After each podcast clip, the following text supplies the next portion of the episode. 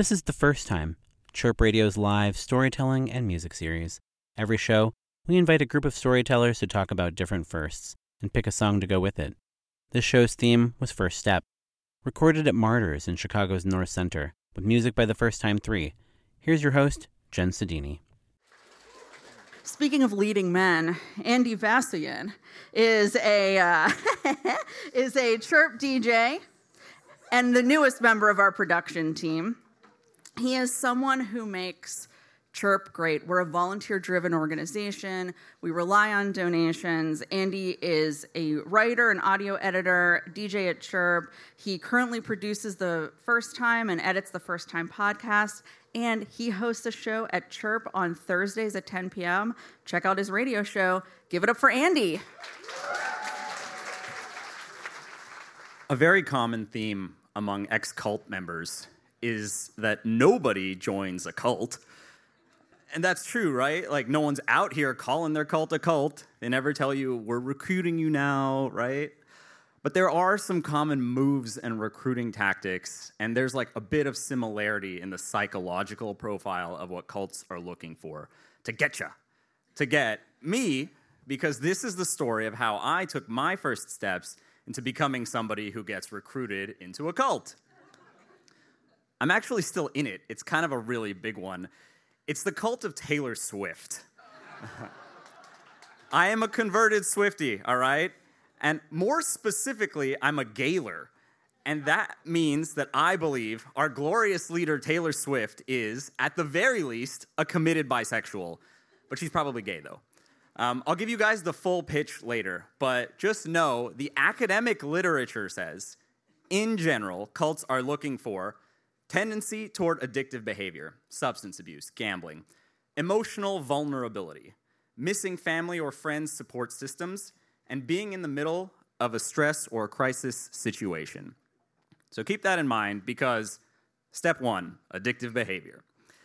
As you may recall, a lot of stuff was happening around 2020. I was living in LA at the time, and while all the hipster girls were making gluten free bread or whatever, it was my destiny as a skinny white passing male to browse the hell out of Reddit and 4chan stock trading pages. And I started getting really into that. And I don't know how many of you guys have stocks.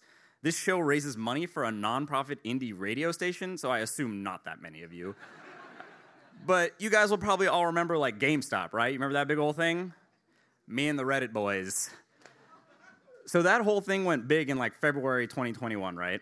And in November of 2020, I take like basically all my money, $25,000, and I just bought a shitload of GameStop. And not like normal stocks, I bought like highly risky financial instruments because tendency toward addictive behavior. The apps have you take a test before you start trading these instruments because they're so risky. It's insane. And at the highest peak when I was playing with these very addictive instruments, I don't know if any of you have ever made $170,000 in a single day that shit hits. also, it makes you incredibly horny, just saying. Um, but for any of you looking to mug me in the parking lot, don't worry. I still currently owe the IRS around $15,000. So that leads me to step two emotional vulnerability. Now, why was I living with my parents, reading Reddit, and gambling on the stock market, you ask? Well, in April of 2020, my girlfriend of five years had fallen in love with her roommate after they got trapped in a Sri Lankan airport for two weeks during COVID lockdowns. they get locked down in this airport on their just friends vacation, and like they can't get any flights out. It's insane. They're calling the embassy, and then the airline offers the dude one ticket out. You have an hour. There's one seat. Do you take it? And then he's like, No, I'm not taking it. I won't leave you. So, like, how do you fight that? so, I'm out of this five year relationship. And then in December 2020, I meet a girl who's just out of a 13 year relationship. She's still living in the same apartment she shared with her ex, and she kept the dog. So, obviously, both of us are in a great spot to be meeting new people. Three months later, February 2021, GameStop explodes. Step three missing support. So, after February, I had made more in a month than like the entire rest of my life. And this girl gets a postdoc position here at Northwestern. She gets the offer, And I say, fuck it. I quit my job. I left all my shit at my parents' house. I found a room in an industrial building in Lakeview with seven roommates, two bathrooms, and a 50 person theater with full lighting and stage where the living room should have been. Because, you know, I didn't want to just move in with her, that might be going too fast. Things were going great for a while. I get there on a Monday. The first thing my roommates do, they hand me a shot of Malort. It was three in the afternoon. I'm actually still good friends with some of those folks from the loft, but in November, the whole building got condemned. Apparently, it had been unsafe for human habitation for years. Everybody scattered across Chicago.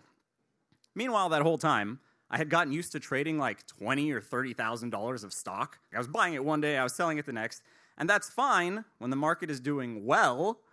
But when things eventually went bad, I had one of those like, I just need one big win and I'm out. And I bought like six figures of these highly volatile leveraged instruments. Three weeks later, the NASDAQ had one of its worst weeks in 20 years. Poof. Step four crisis situation. So I'm running out of cash. I am fully moved out of the place with pretty much my only friends in the city. And, surprise, surprise, a few months later, the girl and I do not work out. Now, back in LA, I had been working for like an NPR station, and that's not exactly a cash cow move. So I'm like, I'm selling out.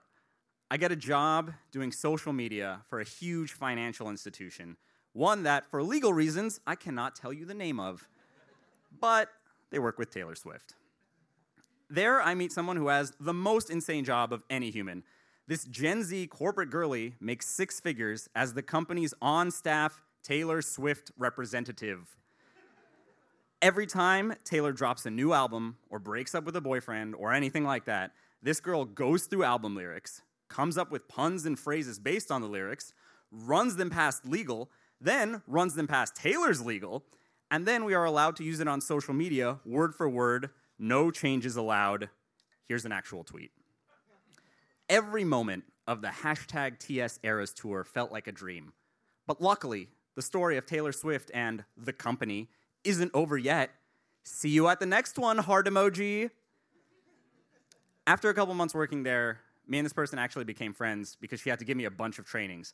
So I know that Taylor's cats are Meredith, Olivia, and Benjamin. Her favorite color is red. And I'm listening to these Taylor Swift songs, and it wasn't long before like I tell this person basically the same story you just heard. She hears that and she's like, "Hey Andy, did you know Taylor Swift has also been through some rough stuff lately?" and then she sends me a full PowerPoint on Slack. Did you know Victoria's Secret model Karlie Kloss is the love of Taylor Swift's life? Did you know that the song Right Where You Left Me is about the end of their relationship? Because Taylor was going to come out of the closet with Karlie, but instead Karlie gets married because she doesn't want to deal with all that? Did you know that the lyrics are I swear you could hear a hairpin drop, and the Stonewall riots are called the hairpin drop heard round the world? glass shattered on the white cloth. Karlie Kloss had a Jewish wedding. They smashed the glass under the napkin. I'm still 23 inside my fantasy. Taylor's on record saying the first time she met Karlie at 23 was like being in a fantasy. Come on. There's other stuff too, right? Taylor was in her quarantine bubble with actress Dianna Agron and Zoe Kravitz. And then Dianna Agron gets her Alice in Wonderland tattoo lasered off after Taylor Swift releases a song about someone with an Alice in Wonderland tattoo. And then Zoe Kravitz releases a song called Not Diana about not being good enough for someone who was dating someone named Diana. It's all there. There's a lot more evidence, but I just want to say I have been a Gaylor for six months now. I follow all the Gaylor accounts.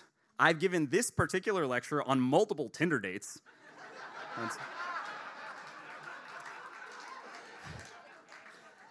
if there are any of you that are feeling emotionally vulnerable, are in the middle of a crisis, or have lost hundreds of thousands on the stock market, come see me after the show. I've got information for you.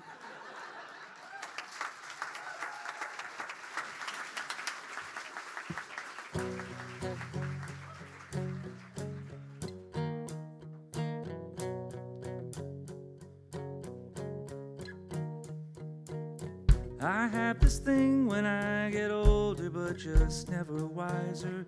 Midnights become my afternoon. When my depression works the graveyard shifts all of the people I've ghosted stand there in the room. I should not be left to my own devices. They come with prices and vices. I end up in crisis. I wake up screaming from dreaming. One day I'll watch as you're leaving, cause you got tired of my scheming.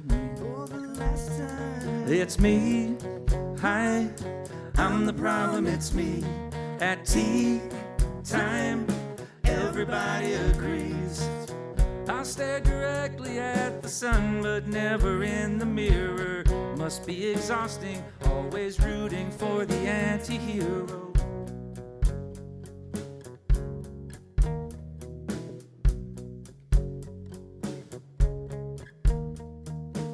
Sometimes I feel like everybody is a sexy baby, and I'm a monster on the hill. Too big to hang out, slowly lurching towards your favorite city. Pierced through the heart, but never killed. Did you hear my covert narcissism? My disguise is altruism, like some kind of congressman. Wake up screaming from dreaming. One day I'll watch as you're leaving, and life will lose all its meaning. Well, it's me. Hi, I'm the problem. It's me. At tea time, everybody agrees.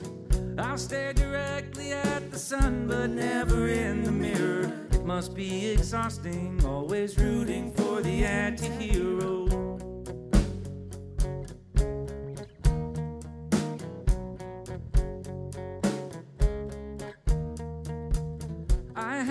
My daughter in law kills me for the money. She thinks I left them in the will.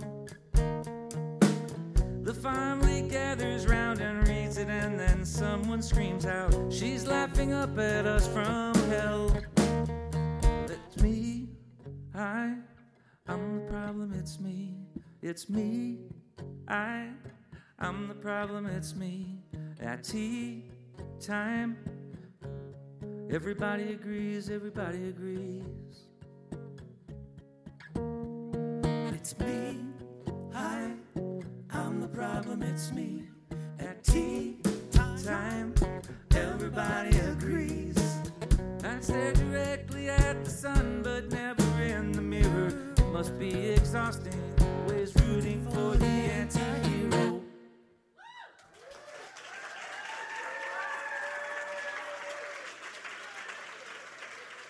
The First Time is hosted by Jenn Sodini, with production by Bobby Evers, Andy Vasoyan, Noah Janes, and executive director Julie Mueller.